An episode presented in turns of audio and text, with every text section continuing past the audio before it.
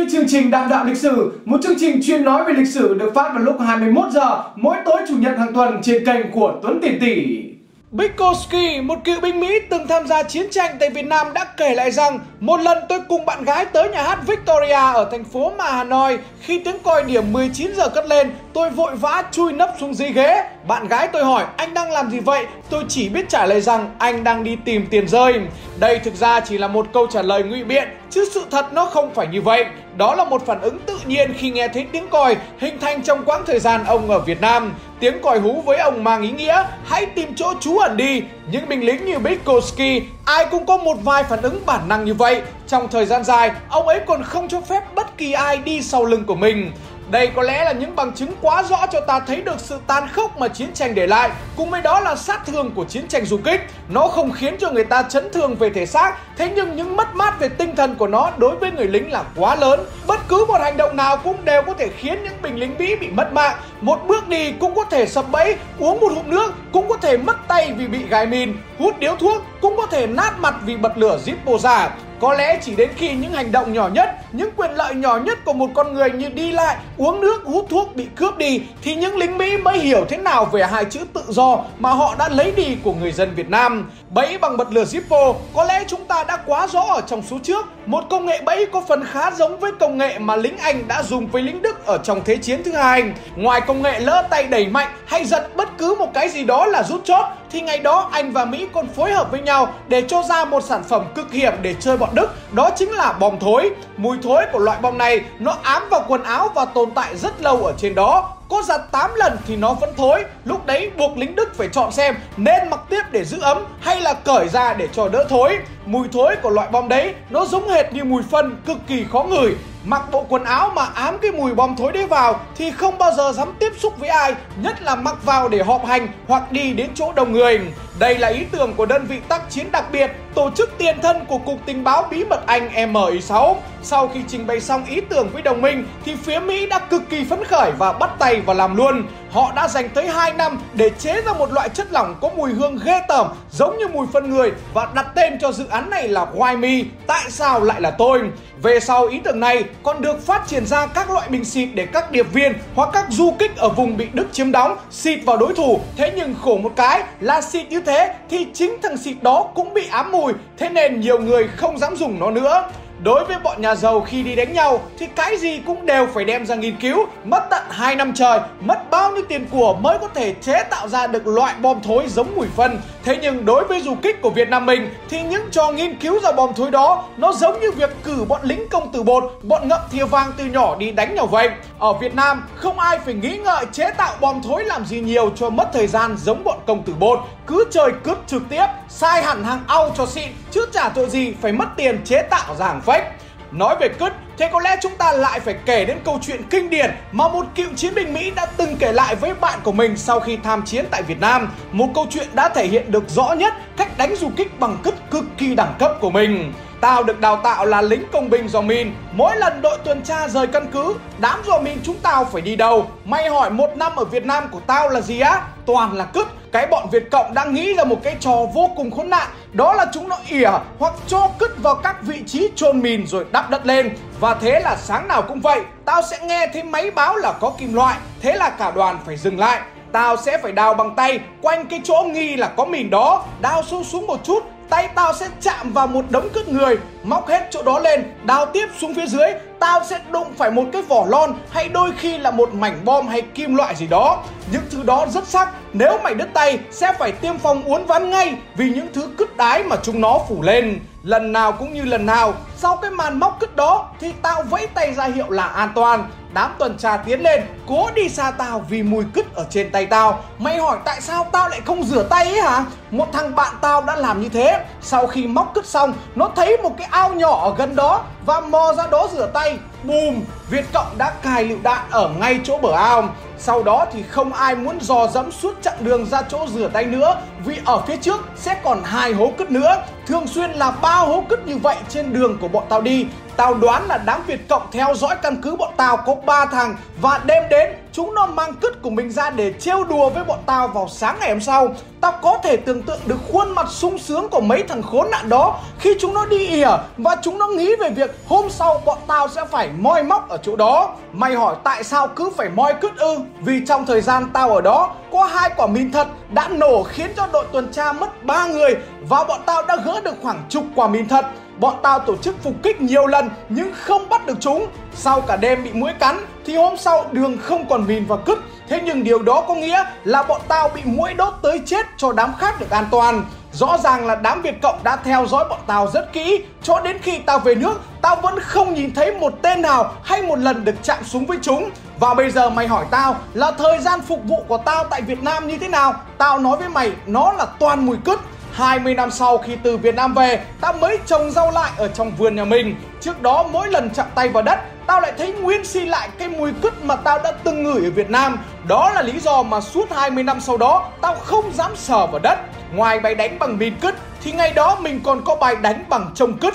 Hầm trông của mình đào nhiều vô kể dọc trên đường hành quân của bọn Mỹ. Cứ làm cây hố như thế Xong mình cắm trồng xuống. Cắm trồng xong thì đâu phải để nguyên như thế là đã xong. Cắm trồng xong phải châm ngâm ngồi xuống chế biến một bãi nóng hổi. Trong người có những loại chất thải rắn, chất thải lỏng gì là mình gửi gắm hết xuống những hố trồng đó. Càng để lâu thì những thanh trồng đấy càng được tẩm ướp nhiều vi trùng. Thế nên thằng Mỹ nào tụt xuống hố trồng đấy thì xác định nhiễm trùng nhức đến tận óc. Dính phải bẫy chồng của mình nhiều, lính Mỹ bắt đầu nghĩ ra cái trò đi giày đế thép để khắc chế. Loại này lúc đầu đưa vào áp dụng thì cũng gặp một số khó khăn kiểu như đi nhiều, ma sát nhiều thì nó bị nóng, phồng rộp hết trần lên. Thế nhưng về sau, bọn Mỹ cũng đã khắc phục được bằng cách lót thêm lớp da nữa vào để cho ra sản phẩm cuối cùng cực kỳ hoàn hảo và đặt tên cho nó là M1966. Mất bao nhiêu công nghiên cứu ra loại giày chống đình của mình Thế nhưng đen một cái là chỉ chống được đúng một loại trông Muốn chống được hết tất cả các loại trông còn lại Thì phải bọc thép cả người mới có thể chống được Chứ không thì cứ chỗ nào hở là chỗ đấy sẽ dẫm phải bẫy.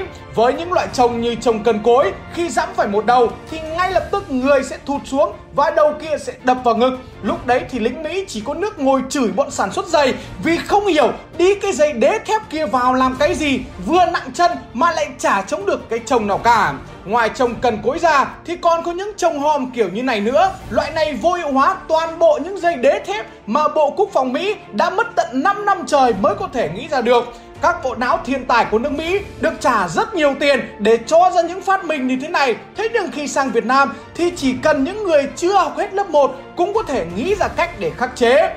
Các loại bẫy kiểu này, ai cũng hiểu là nó không thể nào giết chết được địch. Thế nhưng nó lại là một thứ đánh vào nhuệ khí của địch rất nhiều. Cứ ông nào thù thố là ít nhất phải có hai ông đính kèm bê sát đi. Thế là mình câu giờ được rất nhiều. Chưa kể bình thường, không có hố thì ông nào ông đấy cũng hổ báo lao như ăn cắp thế nhưng khi có hố rồi thì mỗi bước chân đều có thể là bước đi cuối cùng. Sở dĩ mình phải nghĩ là đủ các loại bẫy như vậy Đơn giản bởi bọn Mỹ nó đối xử với mình còn ác hơn cả con thú. Nếu bạn đã từng nghe câu chuyện Người mẹ phải tự tay giết chết đứa con vừa mới đẻ ra của mình được 3 tháng tuổi Có lẽ bạn sẽ hiểu được nỗi căm phẫn, uất ức của người dân Việt Nam dành cho bọn Mỹ lớn như thế nào. Đó là câu chuyện của bà Lê Thị Nghê ở huyện Hiệp Đức, tỉnh Quảng Nam. Năm 1969, khi bị địch càn quét vào làng khiến cho tất cả mọi người phải chạy vào hang ở trên núi để sơ tán ẩn nấp. Vào đến làng không thấy có ai. Chính vì thế mà địch nghi ngờ và bắt đầu đi lùng sục khắp tất cả các khe núi. Bình thường địch chỉ ở đó quay bắt tầm 3 đến 5 ngày là cùng. Thế nhưng lần này với quyết tâm phá vỡ lá chắn chấn thủ Đà Nẵng Hội An Chính vì thế mà địch đã chiếm đóng tới tận 10 ngày Khiến cho lương thực của bà con mang theo không đủ ăn. Tất cả lính Mỹ ngày đó lùng sục, kiểm soát cực kỳ gắt gao tất cả các khe núi ở trên đó. Cứ 10 thằng đi lên núi là nó lại cõng thêm 10 thằng khác ở sau lưng. Khi 10 thằng này rút về, thì 10 thằng kia ở lại thay mặt canh gác. Chính vì thế mà ba con của mình ở trong các hang không tài nào về được làng để lấy thêm đồ tiếp tế được. Sống ở trong hang lâu, không có đồ tiếp tế, mọi người ai đấy cũng đói đến là cả người. Bọn Mỹ thì lùng sục khắp nơi ngay ở cửa hang, thế nên nhiệm vụ của mình là làm sao phải giữ im lặng tuyệt đối. Chỉ cần có dấu hiệu lạ để địch nghi ngờ thôi là địch nó vào thì chắc chắn là chết cả làng. Ngày đó trong hàng, trẻ con cũng nhiều nhưng toàn đội trên 3 tuổi đã biết nhận thức, biết sợ. Thế nên bố mẹ nó nói là chúng nó cũng hiểu, cũng im re không dám khóc. Chỉ có duy nhất là đứa con thứ hai của bà Năm Nghê mới chỉ có 3 tháng tuổi bị đói sữa, khóc cả ngày cả đêm, cả làng truyền tay nhau dỗ mà dỗ hoài không được. Cả làng hàng trăm người trong hang, ai cũng sợ địch nghe được tiếng khóc, nó tìm được nơi trú ẩn thì tất nhiên là sẽ chả còn ai được sống cả. Có người động viên bà Năm nghe rằng chị nên hy sinh đứa con để bảo toàn tính mạng bà con trong lúc này. Nghe vậy bà bàng hoàng lắm, rồi ai cũng thay phiên ôm ấp cháu bé. Nhưng nó quá đói thế nên nó cứ khóc nhiều hơn. Súng vẫn nổ mọi người trong hang hiểu được lính biệt kích đang đến gần hàng rồi. Lúc này mọi người ngậm ngùi đành nghe theo mấy anh du kích lại động viên cô Năm rằng thôi cô à cô hy sinh đứa con này đi. Đêm hôm đó, bà Năm đành phải tự tay tạm biệt đứa con bé bỏng của mình mới chỉ 3 tháng tuổi. Mẹ không bao giờ bỏ con, thế nhưng vì để cứu dân làng, mẹ đành phải bỏ con để ra đi. Sau khi cháu tắt thở, bà cởi chiếc áo trong người đùm lại cho con. Bà bế thi thể của con, bò lên miệng hang về hướng tây 100 mét, mặc cho bom rơi, mặc cho đạn pháo bắn rền vang. Bà dùng hai tay móc đất để an táng cho chính người con của mình. Sau khi lấp đất xong, bà ngồi thêm một lúc dưới ánh chớp của đạn pháo, bà thấy lớp đất trên thi thể của con mình đang rục dịch. Bà thầm nghĩ con tôi đã sống lại. Thế nhưng rồi không hiểu sao, bà lại bốc thêm đất bỏ lên phần mộ của con. Thời chiến tranh, có những sự ra đi mà chẳng ai có thể nói trước được điều gì kiểu như vậy. Có những cái chết mà chỉ cần nghe qua thôi là người ta đã cảm thấy căm phẫn và uất ức đến tận xương tận tủy. Đây có lẽ chính là nguyên liệu để nhà thơ Nguyễn Bính có thể viết ra được những dòng thơm. Người đang gặt bỗng tù bỗng tội, người đang ăn chết vội chết vàng, người vừa đưa bạn sang ngang, mái chèo chưa giáo hồn oan đã lìa. Người mẹ trẻ gần kỳ sinh nở, đêm ngồi may áo lụa cho con, sáng ngày chết gục đầu thôn, cái thai trong bụng nghe còn đạp đây. Chính những câu chuyện đau lòng như vậy Thế nên ngày đó ở Việt Nam ai ai cũng quyết tâm đánh giặc Đánh bằng đủ mọi thứ. Cứ cái gì đánh được giặc là mình đều lôi ra đánh. Những bẫy trồng kia đã sáng tạo rồi. Thế nhưng còn rất nhiều những cái bẫy Được gọi là những cái bẫy sống nữa Còn khốn nạn hơn rất nhiều. Ngày đó, những bẫy rắn độc được mình sử dụng thường xuyên, rắn được thả vào địa đạo để đánh địch, có lẽ mọi người đã quá rõ ở trong những số trước rồi. Thế nhưng ở trên mặt đất thì mình cũng rất sáng tạo để biến nó thành một vũ khí có tính sát thương cực cao. Những con rắn độc được treo lên những cành cây cao vừa với đầu bọn lính Mỹ cào to, du kích nhà mình thấp bé đi qua, hầu như không hề hấn gì. Rắn bị bỏ đói lâu, thế nên khi gặp con mồi, nó như chết đuối vỡ được cọc vậy. Lính Mỹ cứ đi qua là kiểu gì nó cũng mổ được phát. Theo thống kê thì hầu hết lính Mỹ đều bị rắn mổ vào mắt. Những con rắn dùng để bẫy là loại rắn hổ mang hay rắn lục. Thế nên có giữ được mạng thì cũng bị mù, chứ không thể nào bình yên vô sự được. Ngoài rắn độc ra, thì đánh địch bằng ong vò vẽ cũng là một trong những vũ khí khiến cho lính Mỹ cực kỳ khó chịu. Đây là một công trình nghiên cứu của ông Nguyễn Văn Từ ở Bến Tre. Sở dĩ lại dùng ong vò vẽ để đánh là bởi loài này có thể trích đốt liên tục, khác với ong mật ngày bé mà mọi người hay ném dép để treo. Ong mật thì chỉ đốt được một lần là sau đó sẽ chết với ong vò vẽ thì nó có một khả năng đặc biệt đó là khi đi trích kẻ thù nó còn tiết ra một chất để báo cho tất cả họ hàng hang hốc nhà nó gần đó kéo đến để tấn công chính vì thế mà sát thương của nó cực kỳ cao Phương pháp bắt và huấn luyện đội ong vò vẽ này được ông Nguyễn Văn Tư nghiên cứu rất tỉ mỉ. Đầu tiên là diệt con ong giữ cửa tổ, lấy mảnh vải chùm lên tổ ong bịt kín để bắt trọn đàn ong, sau đó cắt nhẹ cành cây mang về treo trong vườn nhà. Lúc mình cho ong ăn thì mình mặc quần áo bình thường để tạo thiện cảm với ong, cho ong nó quen với mùi của chủ. Thế nhưng khi mình cho ong tập luyện để đánh địch thì sẽ cắm những hình nhân mặc đồ răn di với mùi nước hoa mà bọn lính Mỹ hay dùng quanh đó, rồi mới bắt đầu đứng từ xa cầm gậy chọc tổ. Lúc này theo phản xạ tự nhiên, bầy ong cứ lao ra đốt túi bụi vào đống hình nhân. Cứ cho luyện tập thường xuyên liên tục như vậy, dần dần ong sẽ thành quen. Đến khi địch đến thì cứ vậy mà đánh. Ngày đó bộ đội của mình còn thâm nho hơn ở chỗ, đó là đào tất cả các hố trông ở xung quanh tổ ong. Cứ khi nào địch vào nhà lục soát các thứ là mình lại giật dây cho tổ ong chạy loạn xạ hết cả lên để đốt.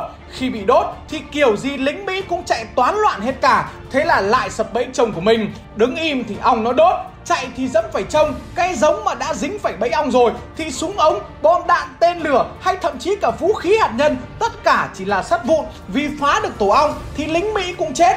Đó cũng chính là lý do tại sao mà lính Mỹ cực kỳ sợ những cái bẫy sống của Việt Nam. Và đau khổ hơn nữa là khi trở về nước họ kể ra những câu chuyện đó thì chẳng có ai tin và cảm thông cho họ cả. Tom Dando, một cựu binh lính Mỹ đã từng tham gia chiến tranh tại Việt Nam, sau khi về nước đã phải ngậm ngùi thốt lên rằng chẳng mấy ai thông cảm với nỗi khổ mà bạn trải qua, người ta cứ nghĩ bạn như một đứa trẻ chỉ biết khóc nhè vậy. Nếu được phép nói gì với thế hệ ngày nay, tôi muốn họ biết rằng những thứ như hội chứng mệt mỏi sau chiến tranh là có thật và chúng không tự nhiên biến mất chỉ vì bạn được trở về nhà.